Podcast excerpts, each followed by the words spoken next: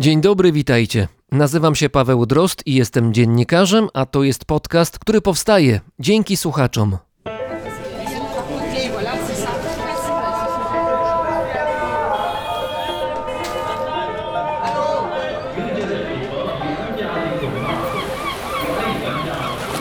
Brzmienie świata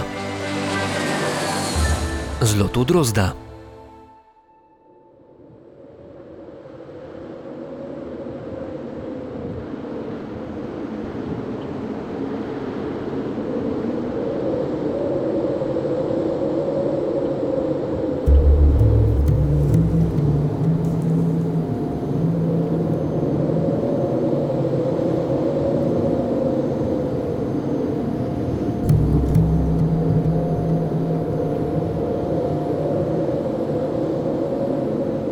W północno-zachodniej części Grenlandii, 100 km od Morza Baffina, powinno być nic.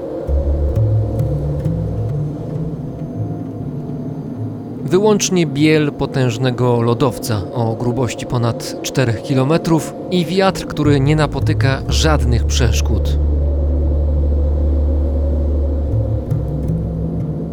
Jednak latem 1959 roku pojawili się niespodziewani goście. 7-3, take 10. QRZ, November, November,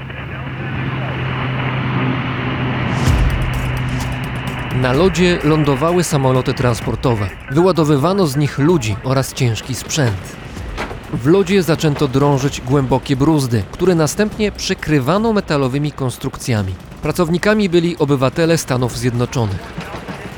Amerykanie poinformowali rząd Danii, która sprawowała władzę nad Grenlandią, że na miejscu prowadzone są badania naukowe oraz testy konstrukcji budowanych w warunkach arktycznych. Prawda była zupełnie inna. Camp Century, bo tak nazwano to miejsce, była tajną bazą wojskową Stanów Zjednoczonych. Dużą, jeśli wziąć pod uwagę to, gdzie i jak została wybudowana. Całość była niemal niewidoczna z powietrza, ponieważ znajdowała się pod pokrywą lodu. W systemie tuneli liczącym blisko 3 km mogło żyć i pracować do 200 żołnierzy. De facto było to miniaturowe, podlodowe miasteczko, gdzie ludzie mieli do dyspozycji kwatery prywatne ze stołówką, kino, kościół, sklep, szpital oraz inne udogodnienia. Zasilanie dla jednostki zapewniała niewielka, zbudowana specjalnie na tę okazję elektrownia atomowa. Żołnierze w Camp Century mieli do wykonania ważne zadanie. Amerykanie chcieli, by baza była centrum obsługi dla kilkuset atomowych rakiet balistycznych. Rakiety miały być umieszczone w tunelach, na mobilnych wyrzutniach jeżdżących po torach. Miało to uniemożliwić przeciwnikowi ustalenie ich dokładnej lokalizacji. Wystrzelone z Grenlandii mogłyby szybko osiągnąć cele w Związku Radzieckim, z którym USA były w stanie zimnej wojny. Instalacja miała współpracować z istniejącą już od lat 50. bazą lotniczą i radarową w Tule, nieco dalej na północny zachód od Camp Century.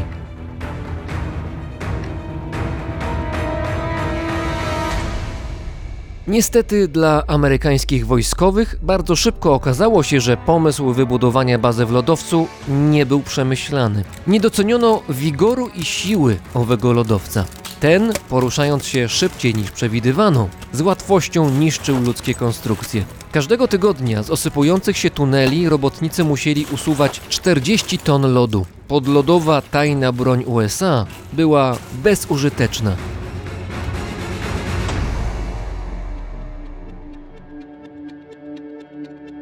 W roku 1967, zaledwie 3 lata po otwarciu bazy, Amerykanie opuścili Camp Century. Usunęli jedynie część sprzętu, w tym reaktor atomowy, natomiast samą bazę celowo pozostawiono samą sobie.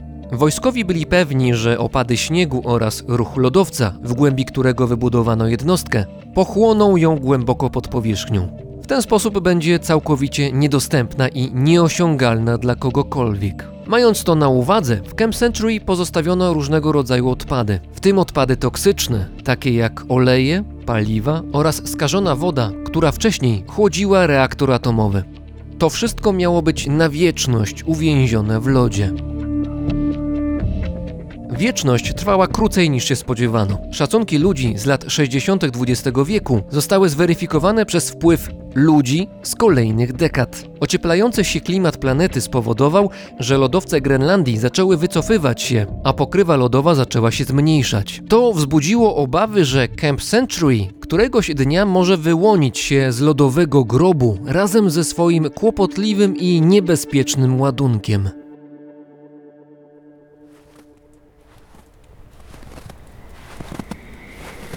W 2017 roku rząd Danii wraz z władzami grenlandzkimi rozpoczął badania, które miały ocenić, co dzieje się z Camp Century. Na miejsce udała się grupa naukowców. Baza była schowana wewnątrz lodowca, dlatego najpierw trzeba było ją odnaleźć. W tym celu wykorzystano radar. Ci naukowcy, którzy mieli doświadczenie narciarskie i odpowiednią kondycję, zakładali narty i na pulkach na rodzaju sań ciągnęli za sobą włączoną aparaturę. W ten sposób na terenie 2 km kwadratowych chodzili w jedną i w drugą stronę, skanując to, co było pod nimi. W sumie pokonali na nartach ponad 100 kilometrów. Okazało się, że po półwieczu Camp Century znajduje się ponad 230 metrów od swojej pierwotnej lokalizacji. Najwyższa część bazy jest około 50 metrów pod powierzchnią lodu. Dosyć płytko. Pierwsze prognozy sprzed kilku lat zakładały, że wkrótce Camp Century osiągnie powierzchnię, stwarzając zagrożenie dla zachodniej Grenlandii. Jednak pod koniec marca tego roku Duńczycy ogłosili nową prognozę. Wynika z niej, że ruch lodowca oraz jego topnienie sprawią, że Camp Century w najbliższych latach będzie sukcesywnie zapadać się coraz niżej. Jeśli w badaniach nie ma błędu, kłopotliwa amerykańska baza ujrzy światło dzienne nie wcześniej niż w roku 2100.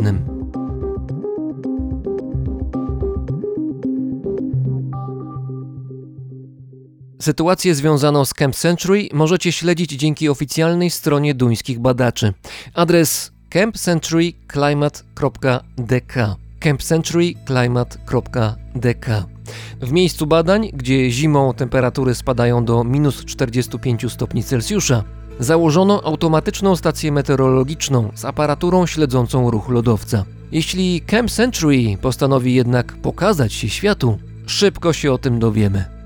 Historia amerykańskiej bazy wojskowej pokazuje, jak wciąż niewiele wiemy o lodowcach, chociaż stan naszej wiedzy zmienił się w ostatnich dekadach. Ten odcinek będzie właśnie o nich, o lodowych gigantach, których przyszłość jest związana z naszą przyszłością.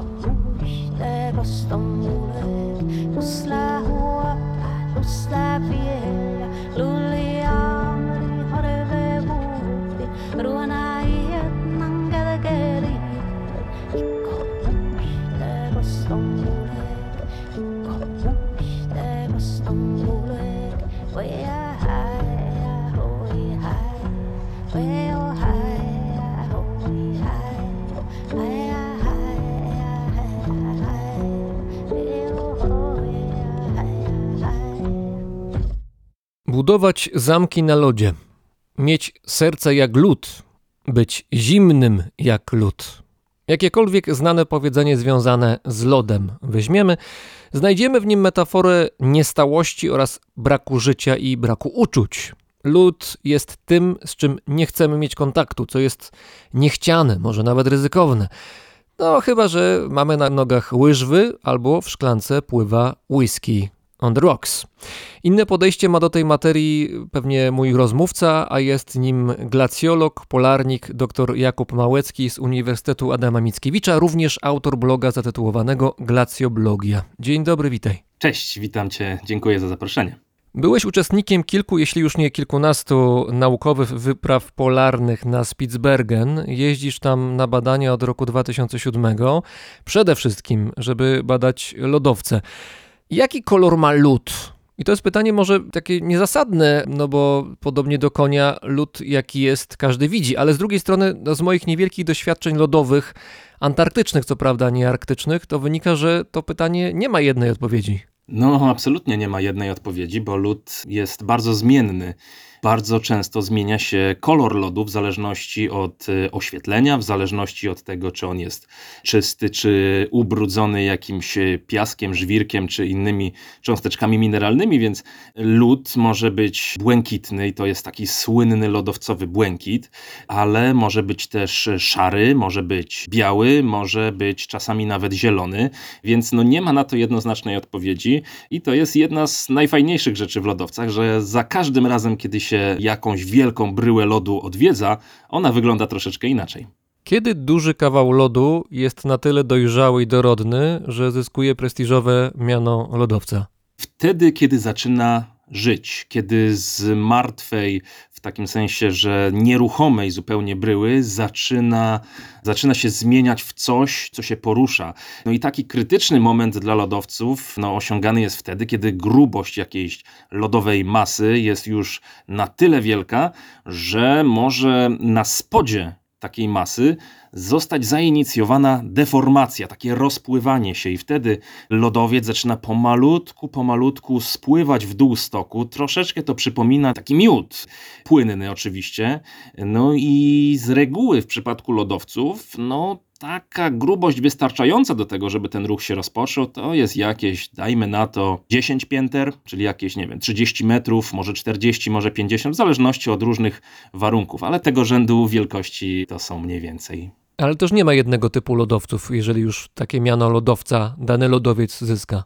Lodowców jest cała masa, ponieważ one są plastyczne, to one przyjmują kształt tak jak woda wlana do jakiegoś naczynia, one też przyjmują troszeczkę kształt miejsca, w którym y, się osadzają, w którym powstają. Ale też to miejsce same w sobie zmieniają, prawda? To znaczy mają taką masę i taką siłę, że nie tylko się dopasowują do, do podłoża, ale też to podłoże jakoś przekształcają. Oczywiście, oczywiście. Wystarczy pojechać w Tatry i zobaczyć, jak wyglądają teraz, a gdybyśmy sobie je wyobrazili na przykład milion lat temu, czy dwa miliony lat temu, no to byłyby to góry prawdopodobnie zupełnie nie do poznania, ponieważ kiedy taki lodowiec już się pojawia gdzieś tam wysoko w górach, no to zaczyna przegłębiać wszystkie doliny, sprawia, że e, wygładzają się skały, sprawia, że doliny z takich skośnie wciętych, czyli V kształtnych, zmieniają się w U kształtne, czyli w przekroju przypominałyby raczej literę U niż V. I mnóstwo, mnóstwo innych rzeczy potrafią robić. No ale wracając do tego, jak one się dopasowują do podłoża, no to jeżeli lodowiec jakiś tam powstaje w małym jakimś górskim zagłębieniu, no to generalnie będzie miał taki no owalny kształt, jeżeli spojrzymy na niego z lotu ptaka, ale taki lodowiec, kiedy będzie rósł, no to będzie się powiększał, będzie się wydłużał, ponieważ dojdzie do tego, tej deformacji, zainicjowania ruchu, więc jego dolna część, dolna krawędź, czyli tak zwane czoło, będzie przemierzać w dół doliny i zajmować coraz, coraz niższe jej fragmenty. No i taki lodowiec no, będzie już nie owalny w zarysie, tylko no, będzie miał kształt długiego jęzora. Nazwalibyśmy go na przykład lodowcem dolinnym, no bo znaczną część doliny może wypełniać. A oprócz tego mamy czapy lodowe, czyli takie bochenkowate, może bardziej nawet jak kapelusze grzyba, wielkie masy, które pokrywają całe wyspy. Mamy lądolody, czyli takie gigaczapy lodowe, które pokrywają kontynenty i gigantyczne wyspy. No oprócz tego, gdybym miał już wchodzić w szczegóły, mógłbym y, jeszcze wymienić, nie wiem, ze 20, może 30 innych nazw poszczególnych typów. Także lodowce są niesamowicie zróżnicowane. I jeszcze jest kwestia tego, że lód, jeżeli chodzi o to, z czego jest zrobiony, może mieć dwa zasadnicze rodzaje, to znaczy może być lód morski i lód, powiedzmy, słodki.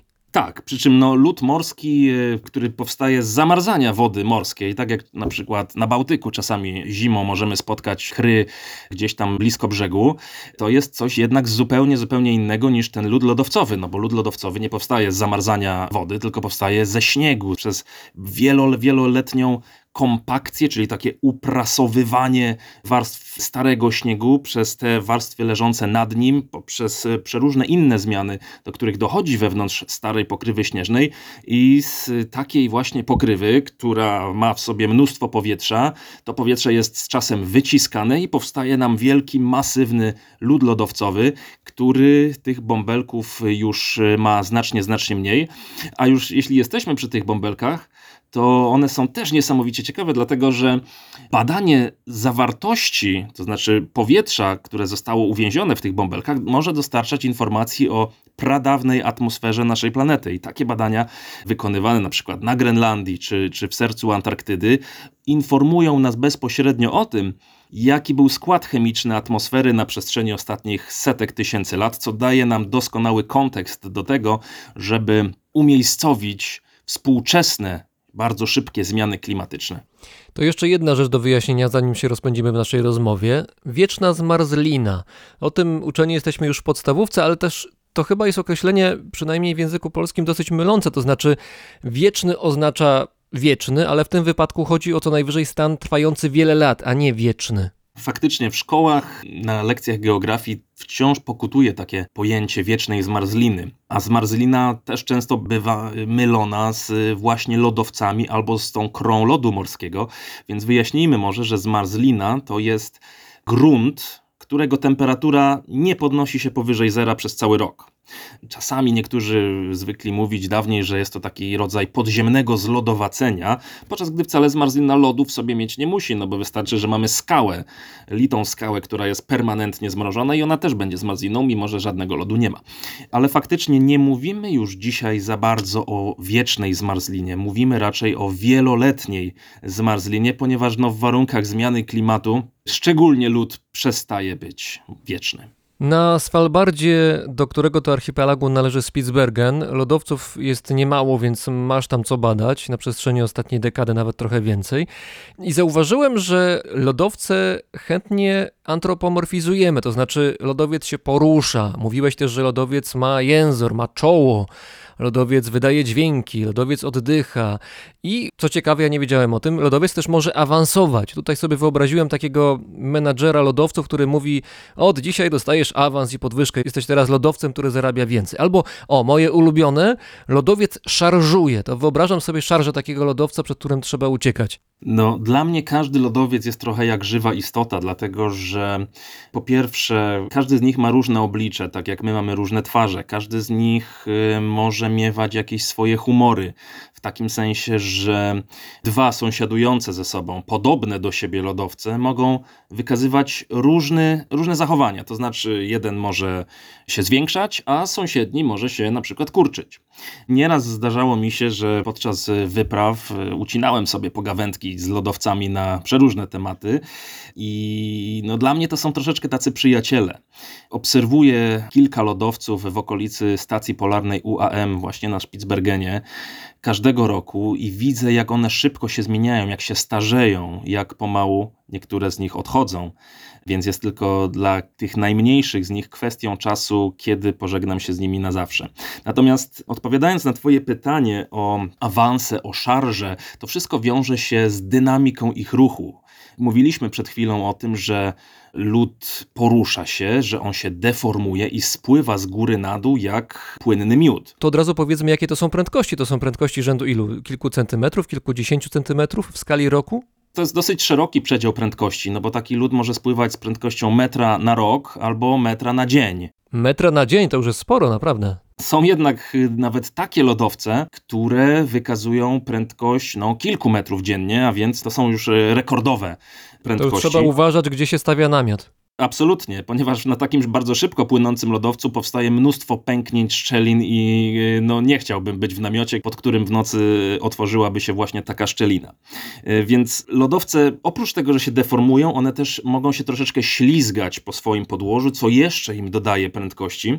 No i od bardzo wielu czynników zależy, czy lodowiec porusza się wolno, czy szybko, jaka jest jego temperatura na przykład, czy on jest zimny, czy ciepły, bo tak samo jak masło wyjęte z lodówki jest y, twarde i trudno się rozsmarowuje po chlebie, tak samo zimny lodowiec, taki, którego temperatura powiedzmy wynosi minus 30 stopni, no bardzo niechętnie będzie się deformował, więc on będzie strasznie, strasznie powolny i przymarznięty do swojego podłoża, podczas gdy taki lodowiec, którego temperatura to jakieś 0 stopni, będzie poruszał się znacznie łatwiej i znacznie chętniej będzie się właśnie deformował.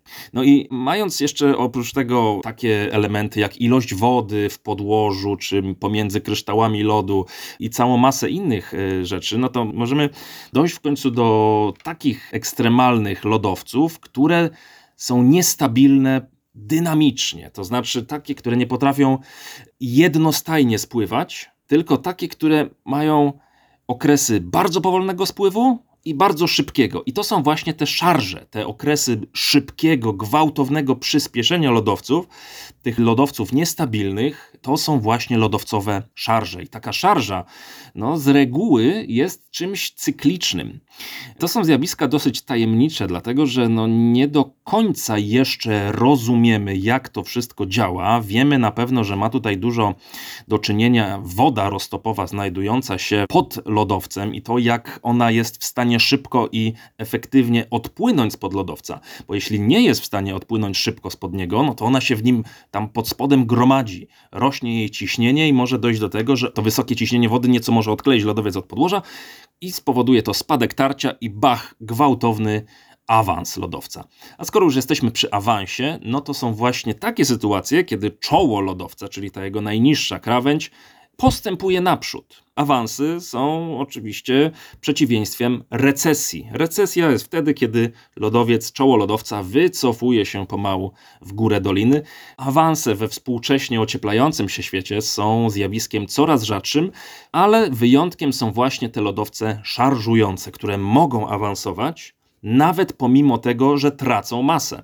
Jest to taki, można powiedzieć, troszeczkę paradoks, że w ocieplającym się klimacie możemy nawet mieć coraz więcej takich szarż w niektórych regionach, podczas gdy w innych, w zależności od lokalnych czynników, te szarże mogą być coraz, coraz rzadsze i coraz bardziej wygaszane, aż nie będzie ich wcale. Powiedziałeś, że nie do końca wiemy jeszcze z naukowego punktu widzenia, z czego te szarże wypływają. Tutaj jeszcze jest trochę znaków zapytania, bo generalnie chyba glacjologia czy nauka badania lodu, lodowców, tego jak one funkcjonują w ekosystemie i z nami, i jak my na nie wpływamy, to jest jeszcze nauka stosunkowo młoda. To znaczy nie mamy jeszcze szerokiego wachlarza danych sprzed kilkuset lat, na przykład, którymi możemy dysponować. Właściwie to ile? 50-60 lat takich dogłębnych badań, dobrych danych, chociażby satelitarnych, którymi dysponujemy, to jest to, co można teraz wykorzystywać w badaniach współczesnych. Z jednej strony tak, ale z drugiej strony powiedziałbym, że glacjologia jest nauką, która przynajmniej w niektórych obszarach świata jest ważną częścią nauk ogólnie o przyrodzie od bardzo dawna. W Alpach przykładowo, które są ojczyzną glacjologii, badania powiedzmy no, nowoczesne, zorganizowane, systematyczne prowadzi się już od pewnie jakichś 150 lat, więc tamtejsze lodowce są zdecydowanie najlepiej poznane. Ale prawdą jest to, co mówiłeś o takim szerszym spojrzeniu, to znaczy era badań satelitarnych i satelitarnych obserwacji Ziemi ogólnie rzecz biorąc zaczęła się gdzieś tak, no powiedzmy na początku lat 80., a więc jest to raptem 40 około lat. I od czasu, gdy pojawiły się na orbicie satelity, faktycznie możemy na te lodowce spojrzeć z góry. Im nowocześniejsze są te satelity, które obserwują Ziemię, tym obserwują ją dokładniej, precyzyjniej, tym rozdzielczość e, fotografii, a raczej zdjęć satelitarnych wykonywanych przez nie jest wyższa. No a te stare dane, no to czasami są takie, że no, niewiele na nich widać tak naprawdę. Ale nadają się całkiem nieźle do badań, no chociażby tych największych lodowców, no bo te mniejsze na tych kiepskich zdjęciach są niemal niewidoczne. I w ostatnich, dajmy na to, 20 latach doszło do naprawdę bardzo szybkiego rozwoju ogólnie nauk o Ziemi poprzez gigantyczny wzrost mocy obliczeniowej komputerów, poprzez automatyzację bardzo wielu procesów, które wspomagają prowadzenie wielkoskalowych badań lodowców właśnie. Zaledwie kilka dni temu pojawiły się kilka wspaniałych prac naukowych o całej populacji lodowców górskich na świecie, które analizują zmiany grubości każdego lodowca na, na Ziemi. I to jest coś, co jeszcze 10 lat temu byłoby nie do pomyślenia. Więc przyrost ilości informacji, którą mamy teraz, jest naprawdę niesamowity i cieszę się, że akurat w tych czasach mogę być glacjologiem nie tylko dlatego, że mamy naprawdę wielkie możliwości prowadzenia badań, ale także dlatego, że bardzo, bardzo dużo dzieje się obecnie z lodowcami. Jeszcze wracając do kwestii antropomorfizacji lodowców, tego, że one mają czoła, jęzory i tam inne części ciała. Też wspomniałeś przed chwilą, że jest populacja lodowców, tak jakby to były takie zwierzęta, którymi się musimy opiekować. No to trzeba też powiedzieć, że lodowce, oprócz tego, że czasami mają nazwy upamiętniające y, jakieś wydarzenia albo znane osoby w historii, to mają czasami po prostu też imiona. I tutaj jest kilka takich przykładów chyba na Spitsbergenie, które znasz osobiście. No, oczywiście. Tam, gdzie my prowadzimy badania w środkowej części Spitsbergenu, lodowce nie noszą raczej nazwisk badaczy sprzed wielu lat, tylko właśnie ich imiona. I chociażby mój najbliższy mojemu sercu lodowiec ma na imię Sven. Obok niego znajduje się Ferdynand. Jest jeszcze dalej lodowiec Ragnar, lodowiec Ebba, lodowiec Elza. Także w naszej okolicy akurat jest ich bez liku i to, że one posiadają swoje imiona też sprawia, że one są bliższe człowiekowi, że można z nimi nawiązać nawet kontakt, co mogłoby być dla niektórych zapewne metafizycznym wręcz przeżyciem. Dla mnie nie jest takowym, bo nie jestem specjalnie podatny na tego typu myślenie. Jednak, jak wspominałem, lodowce są mi bardzo bliskie, szczególnie te właśnie w okolicy naszej stacji polarnej, które znam od bardzo wielu lat. Tu dochodzimy do kwestii zmian klimatycznych. To jest rzecz, która pewnie się obiła naszym słuchaczom o uszy już nie raz, nie dwa. Jak te lodowce, które badasz, którymi się opiekujesz, na których bywasz regularnie od 2007 roku, jak one się zachowują na przestrzeni tego czasu? To znaczy, co się dzieje, co jesteś w stanie zaobserwować, jakie są wyniki badań? Najbardziej skupiam się w moich badaniach na lodowcu Sven. To jest taki lodowiec, powiedzmy, niewielki. On ma rozmiar takiego dużego polskiego jeziora, czyli kilka kilometrów kwadratowych. Przypomina mniej więcej takie lodowce, jakie często możemy spotkać w Alpach. Odróżnia się przede wszystkim swoim rozmiarem od wielu innych arktycznych mas lodowych, które mogą być wielkie jak całe województwa. Niektóre z nich mogą mieć tysiące kilometrów kwadratowych powierzchni. Ja natomiast skupiam się na tych lodowcach górskich, na tych mniejszych, ponieważ one są prześliczne, dlatego że no, znajdują się w tych obszarach górskich, a wielu z nas kocha przecież góry, a góry zlodowacone to jest już w ogóle dla mnie jakiś cud natury, powiedziałbym. I ten lodowiec Swem jest oprzyrządowany chociażby w taką automatyczną stację pogodową, która mierzy co 10 minut od 10 już lat przeróżne parametry pogody. Temperatura, wilgotność, prędkość wiatru, kierunek wiatru, promieniowanie słoneczne, promieniowanie odbite od powierzchni i tego typu rzeczy. Te informacje dają nam jakąś taką ekstra wiedzę o tym, jakie procesy, jakie parametry pogodowe mogą sprzyjać intensywnemu topnieniu, ponieważ no, w, posiadając takie dane, można symulować intensywność topnienia i w następnej kolejności budować różne symulacje.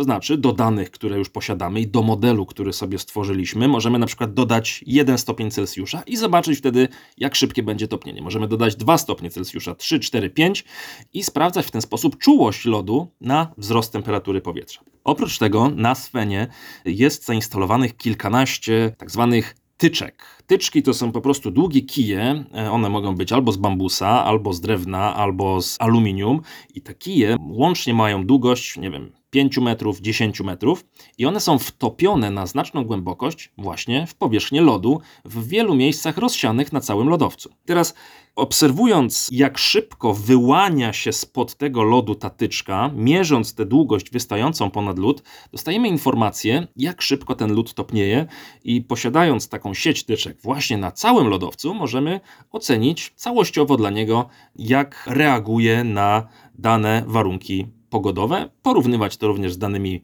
pogodowymi i tak dalej. Ale żeby takie tyczki się tam znalazły w lodzie, to trzeba je odpowiednio umieścić. To chyba tutaj są używane takie urządzenia, które wiem, że się nazywają na przykład wiertnia. Wiertnia to chyba nie to samo co wiertło. Tak, wiertnie, które my używamy, faktycznie my ją nazywamy wiertnią, przy czym ona z wiertnią nie ma zbyt wiele wspólnego, oprócz tego, że robi dziury, bo taka wiertnia, którą trzeba wnieść na plecach na lodowiec, z reguły korzysta z pary wodnej. Po prostu ma taki boiler, w którym grzeje się wrzątek, ten wrzątek tworzy dużo pary, a potem, żeby wywiercić dziurę, no to a raczej wytopić dziurę, ta para jest wysyłana ku gumowemu wężowi i z końca tego węża leci mnóstwo pary, która wytapia następnie dziurę w lodzie. To nie łatwiej byłoby zaparzyć wodę w czajniku i wylać na zewnątrz?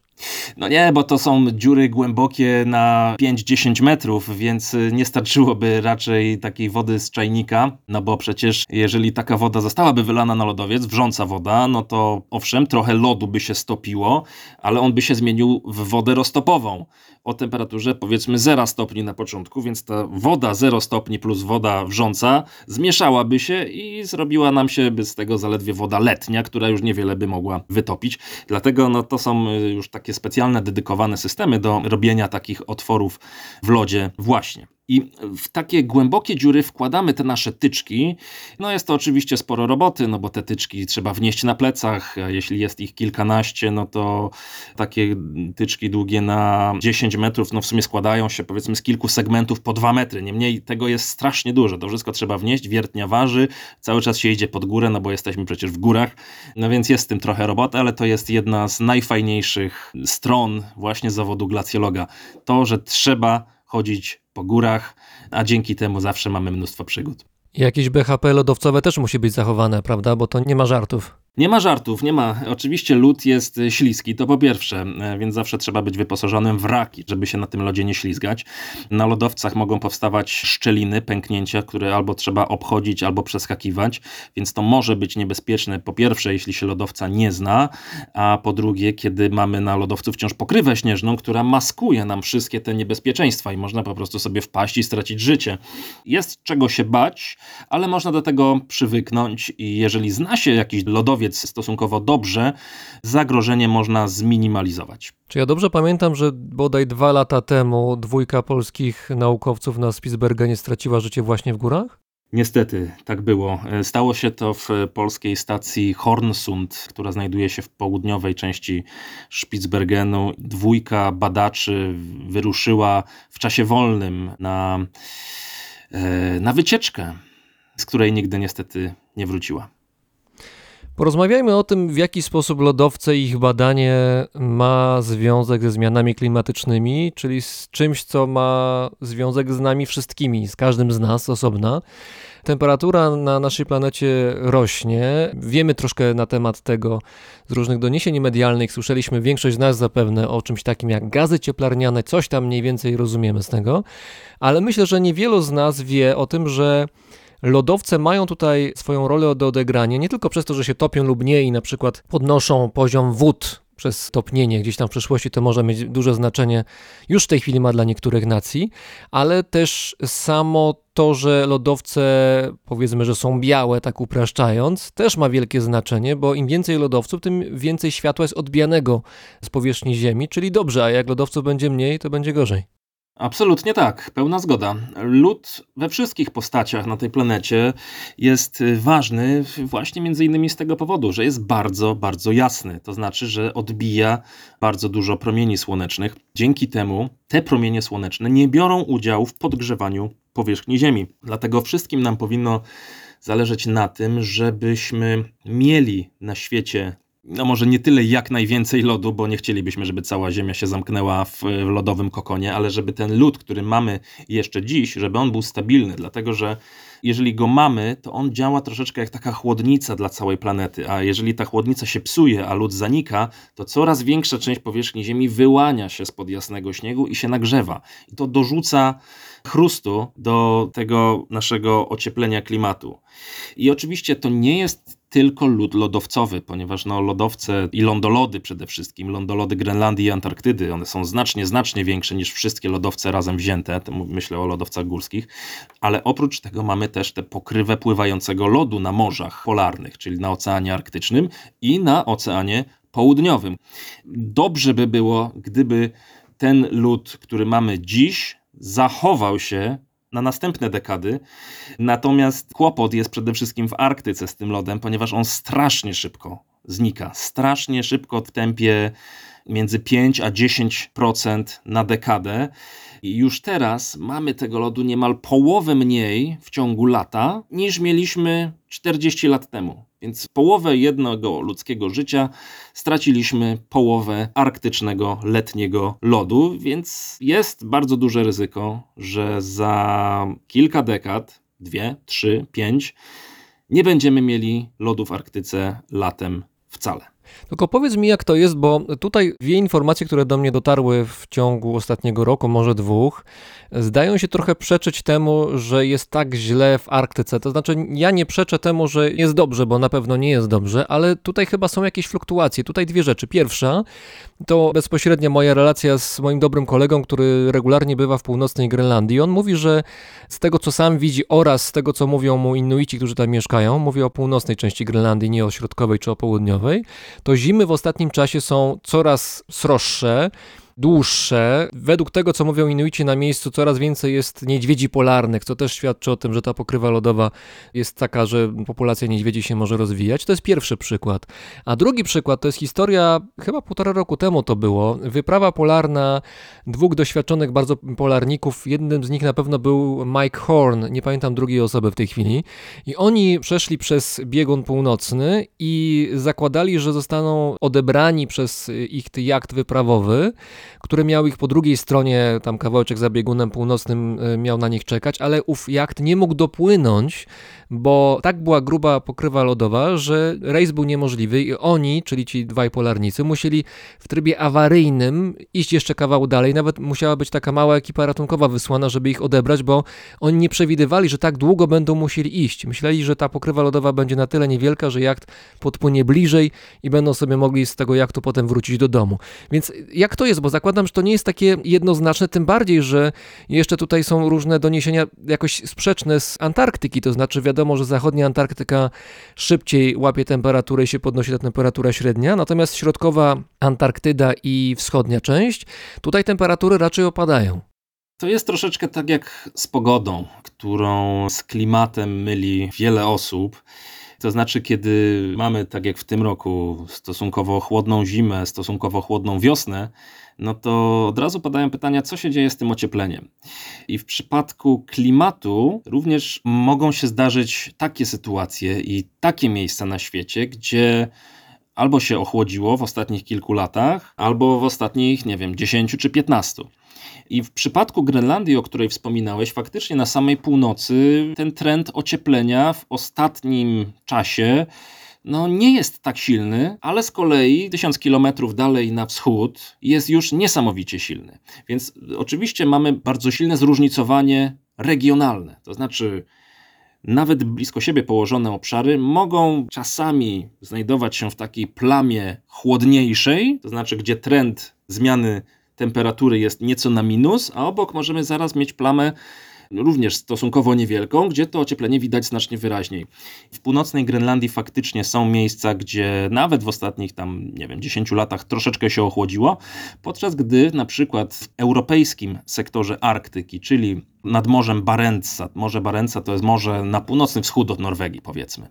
Czyli Svalbard, gdzie my prowadzimy badania, także archipelagi Ziemia Franciszka Józefa oraz Nowa Ziemia, oba te ostatnie należące do Rosji. Tam ocieplenie jest po prostu nieprawdopodobnie szybkie. Tam ocieplenie wynosi kilka stopni nawet na dekadę Mówię teraz o miesiącach zimowych, no bo zima w Arktyce, przynajmniej w tym regionie, ociepla się najszybciej, dużo, dużo szybciej niż okresy letnie.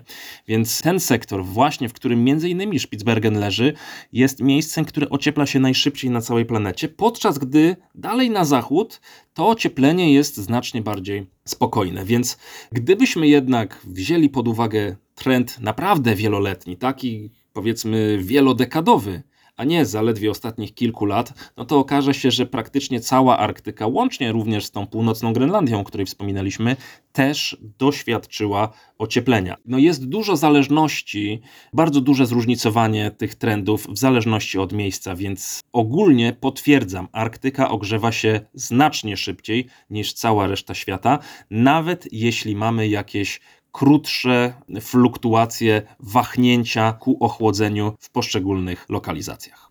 A ze Svalbardem to chyba jest tak, że to jest jak na Arktykę specyficzne miejsce z racji ciepłych właśnie mas powietrza czy, czy prądów, prawda? I to też ma wpływ na klimat. No, zdecydowanie. To sprawia, że no, Svalbard jest wyjątkowo wrażliwy na zmiany, dlatego że znajduje się w takim kluczowym miejscu na mapie Arktyki. To znaczy, on jest położony jakby u wlotu ciepłych wód oceanicznych z Atlantyku właśnie do Oceanu Arktycznego i sąsiaduje praktycznie z ciepłym prądem morskim, który jest jakby taką no, odnogą tych prądów, które ogrzewają nam całą Europę. A więc Svalbard i Spitsbergen również są miejscem, które jest na tej szerokości geograficznej najcieplejsze na świecie. I być może trudno w to uwierzyć, że tysiąc kilometrów od bieguna północnego temperatura w ciągu zimy rzadko spada poniżej minus 20 stopni zimą, ale tak właśnie jest. Latem natomiast, na przykład w zeszłym roku, no, temperatura dochodziła momentami podczas niesamowitej fali upału nawet do 20 kresek powyżej zera, więc tutaj naprawdę dzieją się cuda, więc myślę, że polskie grupy badawcze, które licznie pracują na Svalbardzie, są szczęściarzami, że akurat tam prowadzą badania, dlatego że jest to przez to niesamowicie ciekawy obszar. Możemy na Svalbardzie właśnie obserwować, jak reszta Arktyki będzie się zmieniała kiedy to ocieplenie wreszcie Arktyki dogoni to ocieplenie na Svalbardzie, a więc ten Svalbard możemy traktować sobie jako taki system wczesnego ostrzegania i z wyprzedzeniem w stosunku do pozostałych części północnego obszaru podbiegunowego patrzeć na to, jak zmienia się nie tylko lód na wyspie, jak zmieniają się także rzeki, jak zmienia się cała ekologia, ptaki, rośliny itd. A jak tam z niedźwiedziami polarnymi na Svalbardzie? To znaczy, no wiem, że za każdym razem jak się wychodzi w teren, to trzeba mieć ze sobą broń palną na wszelki wypadek, ale na przestrzeni tych kilkunastu lat, gdzie tam jeździsz co roku, jak to wygląda? Jest tych niedźwiedzi więcej czy mniej? Populacja niedźwiedzi polarnych na Svalbardzie jest w całkiem niezłej kondycji pod względem liczebności przynajmniej. Nie jestem zorientowany dokładnie, czy to są trendy obecnie lekko na plus, czy zaledwie lekko na minus, ale nie jest źle i niedźwiedzi polarnych wciąż jest na Svalbardzie więcej niż ludzi, a więc no, ponad 3000 co na obszarze powiedzmy porównywalnym z Belgią czy Holandią, no sprawia, że naprawdę trzeba mieć się na baczności, kiedy wychodzi się w teren, bo niedźwiedź może czaić się w zasadzie za każdym pagórkiem. A ponieważ jesteśmy w terenie górskim, zróżnicowanym, gdzie jest mnóstwo wielkich głazów, gdzie jest mnóstwo właśnie jakichś pagóreczków, no to trzeba mieć cały czas oczy dookoła głowy i faktycznie chodzimy w teren zawsze ze strzelbą. Nawet do toalety też czasami przychodzimy z karabinem i z ostrą amunicją, w razie spotkania ze zbyt ciekawskim niedźwiedziem, który raz po raz puka również do naszej stacji. I u nas akurat w środkowej części Spitsbergenu, która jest no, stosunkowo daleko od otwartego morza, to jest jakieś w linii prostej jakieś 90-100 kilometrów, no to przez wiele lat tych niedźwiedzi nie było, ale wszystko zmieniło się wtedy, kiedy na brzeg naszej zatoki, zatoki Petunia, morze wyrzuciło truchło kaszalota czyli wielkiego wieloryba. No i za tym truchłem przyszły niedźwiedzie, zwabione najwyraźniej pięknym zapaszkiem, który dla nas ludzi był absolutnie nie do zniesienia.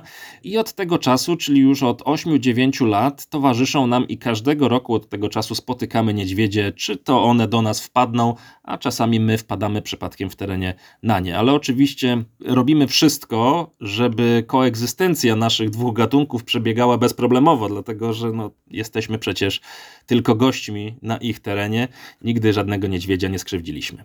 A tutaj jeszcze warto wiedzieć, i to mówię naszym słuchaczom ku przestrodze, że to są drapieżniki znakomicie przygotowane do swojej roboty. Nie dość, że wielkie, to jeszcze sprytne i pomysłowe. Potrafią nawet wykorzystywać teren do ukrycia swojej obecności, a do tego nie tylko całkiem nieźle pływają, ale bardzo szybko biegają. Niedźwiedzie polarne to najpewniej najgroźniejszy drapieżnik lądowy na naszej planecie, więc trzeba się mieć na baczności. A skoro mówimy o okolicach waszej stacji polarnej, stacji Uniwersytetu Adama Mickiewicza, to powiedzmy o waszych bezpośrednich sąsiadach. I tym razem nie mam na myśli niedźwiedzi, ale osadę czy miasteczko górnicze, które już nie pełni swojej funkcji. Zresztą to nie jest jedyne miasteczko tego typu na Spitsbergenie. Faktycznie, mamy w pewnym sensie szczęście, że nasza stacja umiejscowiona jest zaledwie kilka kilometrów od osady Piramida. Osada Piramida należała na samym początku do Szwedów i została przez Szwedów zbudowana gdzieś tam na początku XX wieku, po czym została sprzedana Rosjanom.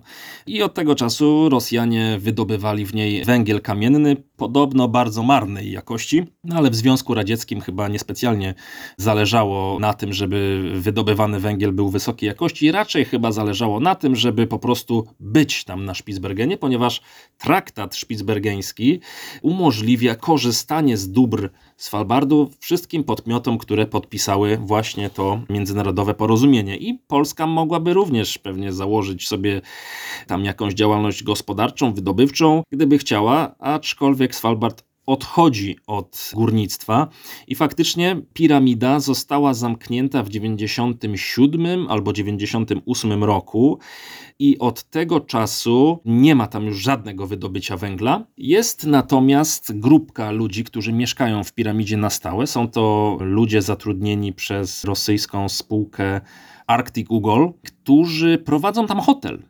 I teraz piramida po latach opuszczenia całkowitego wygląda troszeczkę jak takie miasteczko postapokaliptyczne. Mamy tam rudery sypiące się, przełamane czasami na pół bloki, dlatego że no, pamiętajmy, że Spitsbergen to obszar polarny, a pod ziemią jest wieloletnia zmarzlina, czyli permanentnie przemarznięty grunt, który jednak nie jest tak permanentnie przemarznięty, jakby się wydawało, ponieważ ocieplenie klimatu sprawia, że jednak topnieje, taje coraz bardziej. No i te bloki posadzone właśnie na takim niezbyt stabilnym gruncie zaczynają pękać i przełamywać się. Więc mamy to, mamy mnóstwo jakiegoś żelastwa, y, jakieś dźwigi zardzewiałe, jakieś elektrociepłownie, mamy szpital w piramidzie opuszczony, y, sceneria naprawdę jak z horroru, kino, y, salę gimnastyczną, basen, pomnik Lenina oczywiście, który z górki dogląda miasteczka, więc naprawdę jest to wabik dla bardzo wielu turystów spragnionych tego typu przeżyć, no bo można się poczuć faktycznie jak w Związku Radzieckim i jednocześnie być daleko, daleko za północnym kołem podbiegunowym. Każdego dnia do piramidy kursują statki turystyczne, raz albo dwa razy dziennie, dzięki czemu my, jako UAM, mamy bardzo ułatwiony dostęp do naszej własnej stacji, ponieważ wystarczy, że dopłyniemy do piramidy turystycznym statkiem, a więc nie musimy wynajmować innych łodzi i już po chwili, kilka kilometrów dalej mamy naszą własną infrastrukturę, więc dla nas jest to optymalne rozwiązanie i dzięki temu dociera też do nas całkiem sporo turystów. Raz po raz odwiedzają nas różne polskie grupy, które zawsze chętnie witamy i co nieco im opowiemy o życiu na stacji i wynikach naszych badań. Ta osada górnicza Piramiden, piramida, to wygląda niesamowicie też na zdjęciach. To powiedziałem samą konstrukcję, która była związana bezpośrednio z wydobyciem, bo to jest tak, że jest wysoka góra zaraz obok osady i bodaj od osady w kierunku szybu górniczego, który jest prawie na szczycie góry, prowadzi taka kolejka chyba, prawda? To wygląda dosyć niesamowicie. To znaczy, zazwyczaj górnictwo nam się kojarzy z czymś, że raczej się schodzi na dół, a tutaj najpierw do góry, a potem na dół. Tak, tak, to wszystko zależy od warunków geologicznych. Akurat pokłady węgla w przypadku piramidy znalezione zostały no, na znacznej wysokości nad poziomem morza, więc faktycznie kilkaset metrów trzeba było podjeżdżać do góry i generalnie cała okolica jest przecięta opuszczonymi, już nieczynnymi drogami, którymi jeździły ciężarówki, no bo to wydobycie trwało przede wszystkim właśnie w samym miasteczku, ale także szukano węgla lub ropy, być może w innych miejscach rozsianych w całej okolicy, w której my prowadzimy badania, więc wszędzie mamy przeróżne drogi, częściowo już oczywiście zniszczone, wszędzie mamy jakieś chyba próbne, nie wiem, odwierty geologiczne, a przynajmniej pozostałości potakowych, jakieś różne baraki, ale też niestety trochę zardzewiałych śmieci. I to nie jest jedyna osada górnicza, była osada górnicza na wyspie, bo jeszcze mamy chociażby Barentsburg. Chyba zresztą to nawet jest taka miejscowość jakoś żyjąca w tej chwili.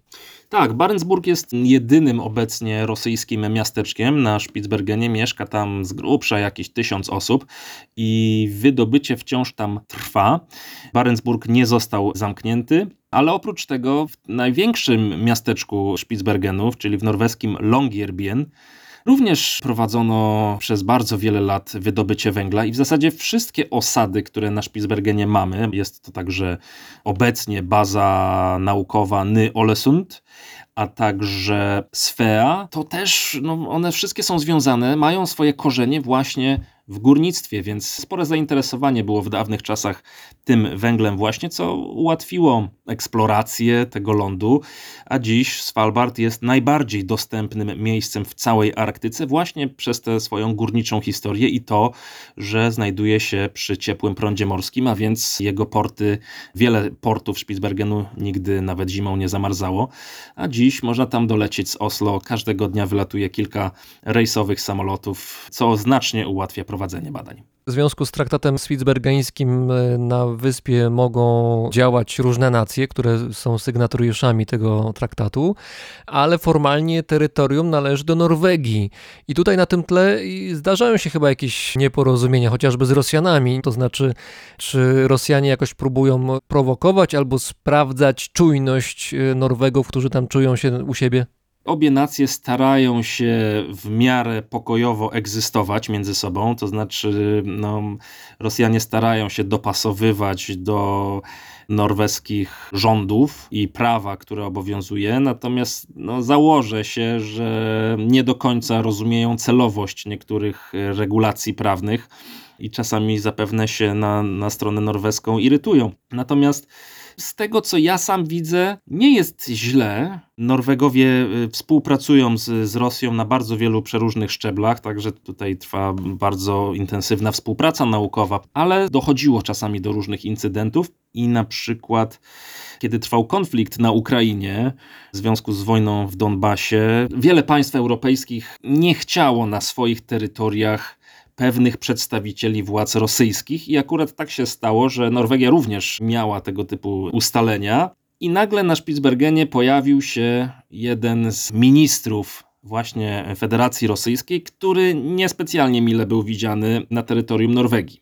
Norwegowie oburzyli się, że co to ma znaczyć, ponieważ ten minister przyleciał samolotem bezpośrednio z Rosji prosto na Spitsbergen, a strona rosyjska bardzo się zdziwiła, o co cały ten ambaras, dlatego że Svalbard nie do końca należy przecież do Norwegii, a oni jako sygnatariusz traktatu szpicbergeńskiego mają prawo przyjeżdżać na te właśnie wyspy, więc no, czasami dochodzi faktycznie do jakichś dyplomatycznych spięć, ale mimo wszystko nazwałbym koegzystencję Rosji i Norwegii na Spitsbergenie jako całkiem niezłą. Jeszcze na chwilkę wróćmy do kwestii ruchu turystycznego na Svalbardzie. Ewidentnie jest tutaj tendencja wzrostowa. Tych turystów jest coraz więcej. Zainteresowanie Arktyką przez dostępność Spitsbergenu rośnie. Jak to wygląda z Twojej perspektywy? No mówiłeś tutaj, że turyści odwiedzają Was nawet w Waszej stacji polarnej. Jest ich już tak dużo, że zaczynają być problemem, czy to jeszcze nie jest ten moment? Wiesz co, to wszystko zależy od roku, bo są takie lata, że faktycznie taka grupa turystów zdarza się, nie wiem, co parę dni nawet i wtedy to już troszeczkę zaburza rytm pracy na stacji. Natomiast z drugiej strony są też lata, kiedy prawie nikogo nie widzimy i tego problemu nie ma. Prawdą jest to, że, że sumarycznie rzecz biorąc na Svalbard przylatuje coraz więcej ludzi.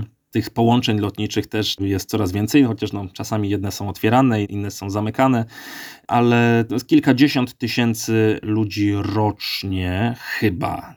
Ale to są generalnie tego rzędu wielkości. Znaczna część tych turystów przypływa jednak ogromnymi statkami prawdopodobnie gdzieś tam z Norwegii, opływają wyspę, rzadko schodząc na ląd, a jeśli już, no to raczej właśnie do miasteczka zawijają Longyearbyen. Tutaj rozumiem, że masz na myśli duże wycieczkowce, które mają na pokładach po kilkaset ludzi. O, dokładnie tak, wielopiętrowe, potężne statki. No i kiedy taki statek zawinie do portu i wszyscy pasażerowie statku wyjdą zobaczyć miasteczko, no to nagle populacja miasta się podwaja.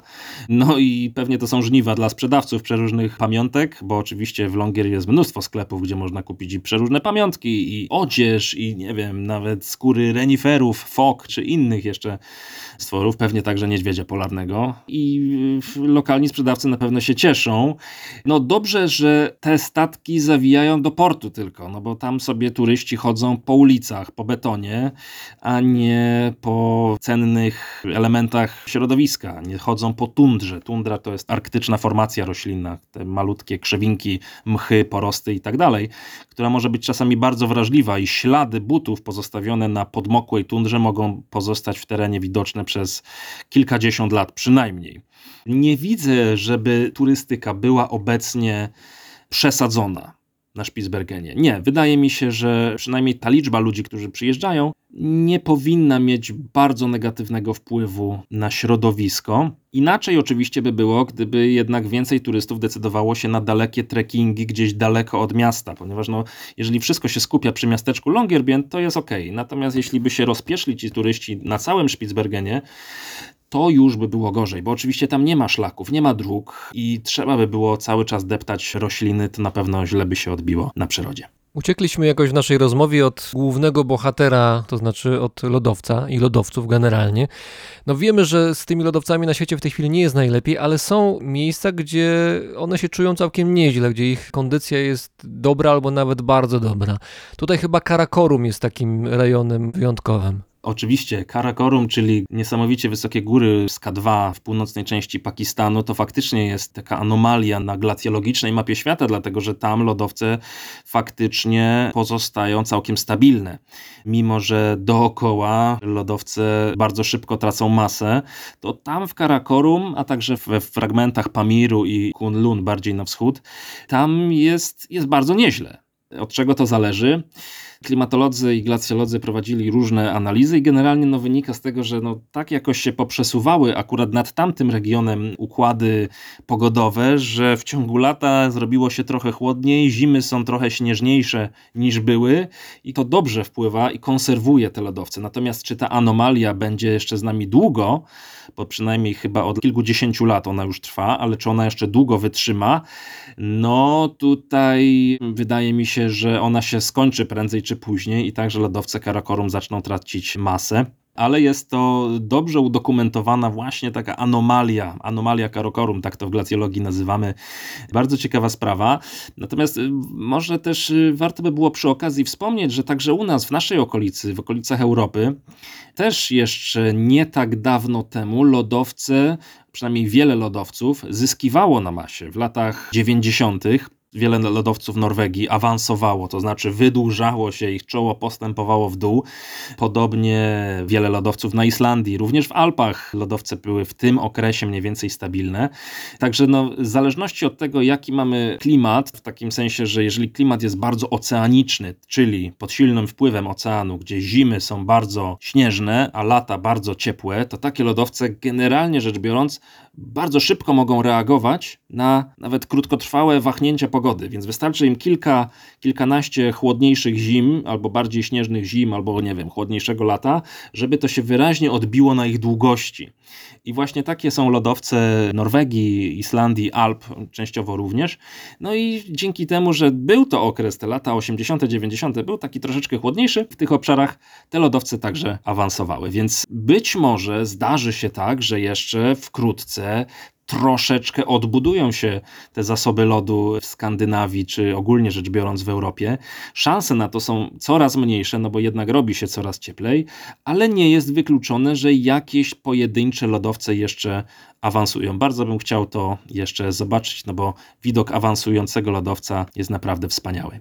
To znaczy, że jeszcze ci, którzy uwielbiają jeździć na nartach w Alpach, nie muszą chować sprzętu do szafy, bo jeszcze jest szansa na to, żeby pojeździć, a jeżeli nie, to trzeba poczekać na ten moment, kiedy ludzkość dostanie się na Marsa albo na inne ciała niebieskie w Układzie Słonecznym. Tam też troszkę lodu się znajduje, prawda? Też dałoby się pewnie na nartach pojeździć. Pewnie w innych trochę warunkach skafander kosmiczny byłby nieco niewygodny, ale kto wie, lodu sporo. Lodu jest, jest sporo, to prawda, ale żeby jeździć na nartach, no też dobrze by było, żeby ten lód był pokryty śniegiem.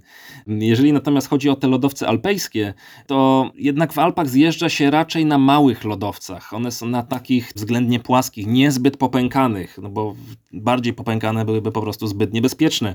Te małe lodowce oczywiście są w najgorszych tarapatach i te małe lodowce, na których tak wielu turystów lubi zjeżdżać, one są pierwsze w kolejce do całkowitego zniknięcia, więc tutaj dla narciarzy mam raczej złe wiadomości. Natomiast jeżeli chodzi o narciarstwo powiedzmy pozaziemskie, no to też nie mam dobrych wiadomości, dlatego że no, najbliższe lodowce poza Ziemią znajdują się na Marsie. Te lodowce natomiast, mimo że przypominają w bardzo wielu cechach lodowce ziemskie, to jednak pokryte są gruzem. A na kamieniach niezbyt dobrze by się, myślę, zjeżdżało. Na Marsie nie pada śnieg. Ale to wyśle się, wyśle się parę łazików, wyczyszczą, będzie zrobione już tam łaziki amerykańskie i chiński właśnie wylądował, już tam jest ekipa. Łazikowy ratrak, czemu nie? Ale no, to jest niesamowicie ciekawe zagadnienie. Lodowce poza Ziemią. W przypadku Marsa to są pamiątki z, z bardzo dawnych epok geologicznych.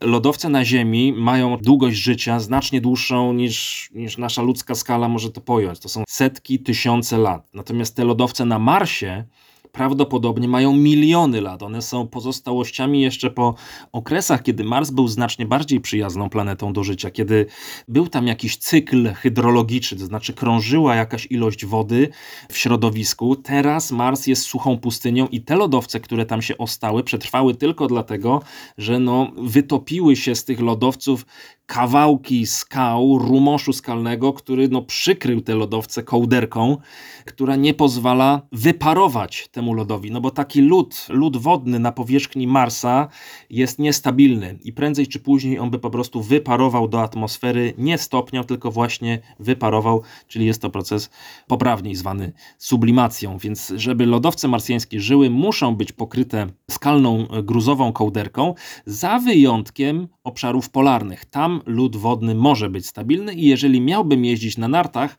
to pewnie właśnie tam, przy czym no, nie sądzę, żeby temperatury na biegunach Marsa były znośne dla ludzi, no bo strzelam, że to są wartości rzędu dochodzące pewnie do minus 150 stopni Celsjusza, a więc no naprawdę to jest takie ostateczne wyzwanie dla naszych ski alpinistów.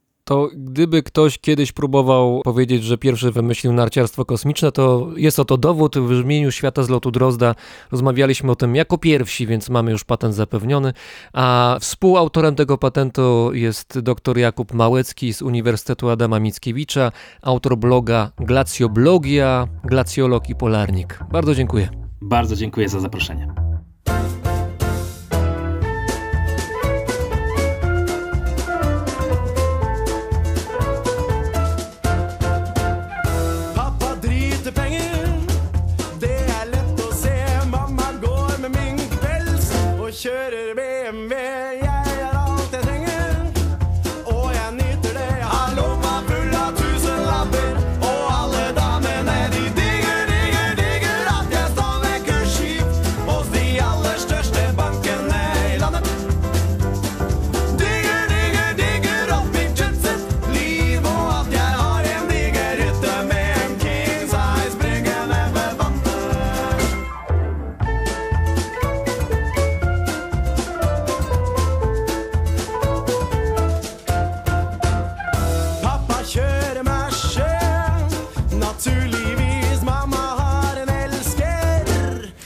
dame el grito.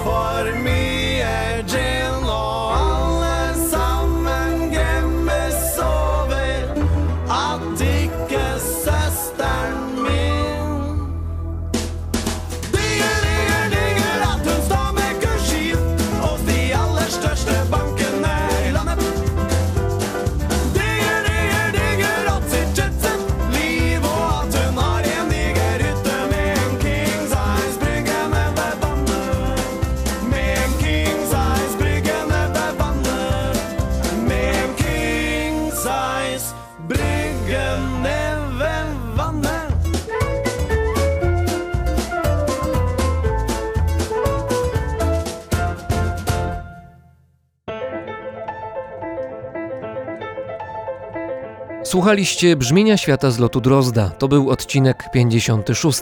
Brzmienie Świata jest audycją, która powstaje dzięki Wam, dzięki słuchaczom, którzy wspierają mnie na Patronite. Bardzo za tę pomoc dziękuję. Dziękuję, że mogę pracować i przygotowywać dla Was kolejne odcinki Brzmienia Świata, które pojawiają się jak zwykle w każdą sobotę rano. Więcej na temat mojej audycji znajdziecie na Facebooku, na Instagramie oraz na patronite.pl.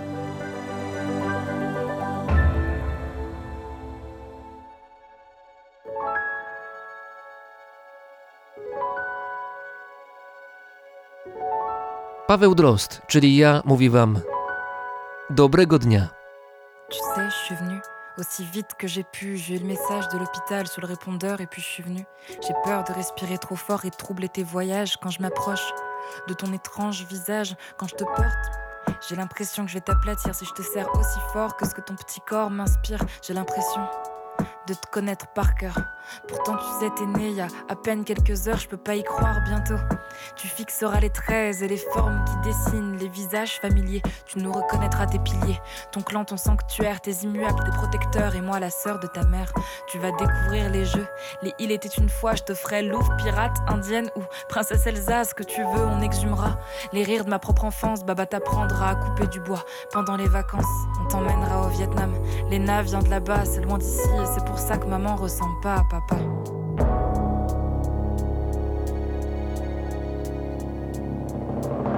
Quand je serai grande, je veux être Mononoke.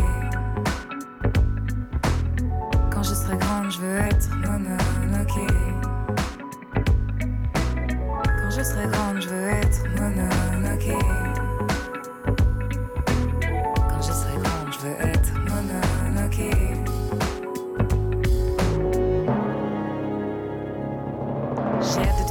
David Bowie et James Brown. Qu'on se marre devant Princess Bride, Shaolin Soccer et Hitman.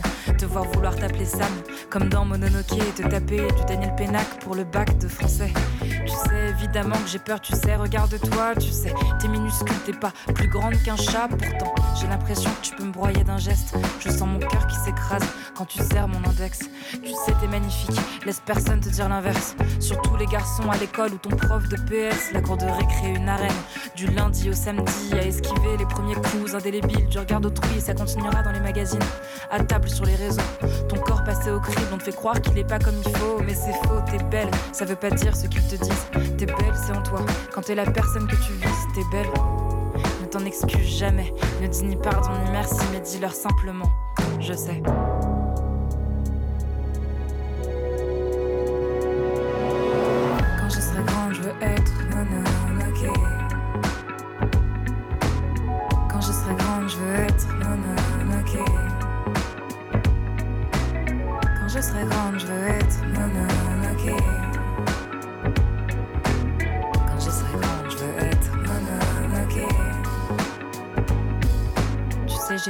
Et j'ai pas beaucoup de temps. Une vie déjà un peu entamée, j'ai peur d'oublier le plus important. Alors, je veux que tu te trouves un mec bien ou une fille en or. Non, pardon, non, je suis con, je veux que tu te trouves toi d'abord, que t'aies jamais peur de prendre en quart avec toi-même, de rire à tes propres blagues, de payer tes propres verres seul, c'est pas un défaut. Pas un fléau, faut rien attendre, faut apprendre, apprendre le temps qu'il faut et pas oublier tous les profs qui s'ignorent, les alter ego, les boussoles sud, les mentors, la famille que tu choisis, la famille qui t'adopte, tu verras, ça c'est cool, ça s'appelle les meilleurs potes. Tu sais, j'ai tant à te dire et le temps on le prendra pour que tu deviennes la première à savoir veiller sur toi. Mais tu sais, tu vas tout découvrir par toi-même. Tu vas explorer les jours, leurs variations et leurs thèmes. Tu vas expérimenter, tomber, tu vas rester au sol. Pleurer à t'en cramer la gorge comme un aérosol. Tu vas connaître la honte, ses regrets brûlants. Mais aussi les fous rires qui font se retourner le premier rang. Confier tes peines à des dépositaires qui vont te décevoir ou blesser des alliés. Mais ils te pardonneront plus tard. Tu sais, on sera là pour éparpiller tes doutes. À demain, petite.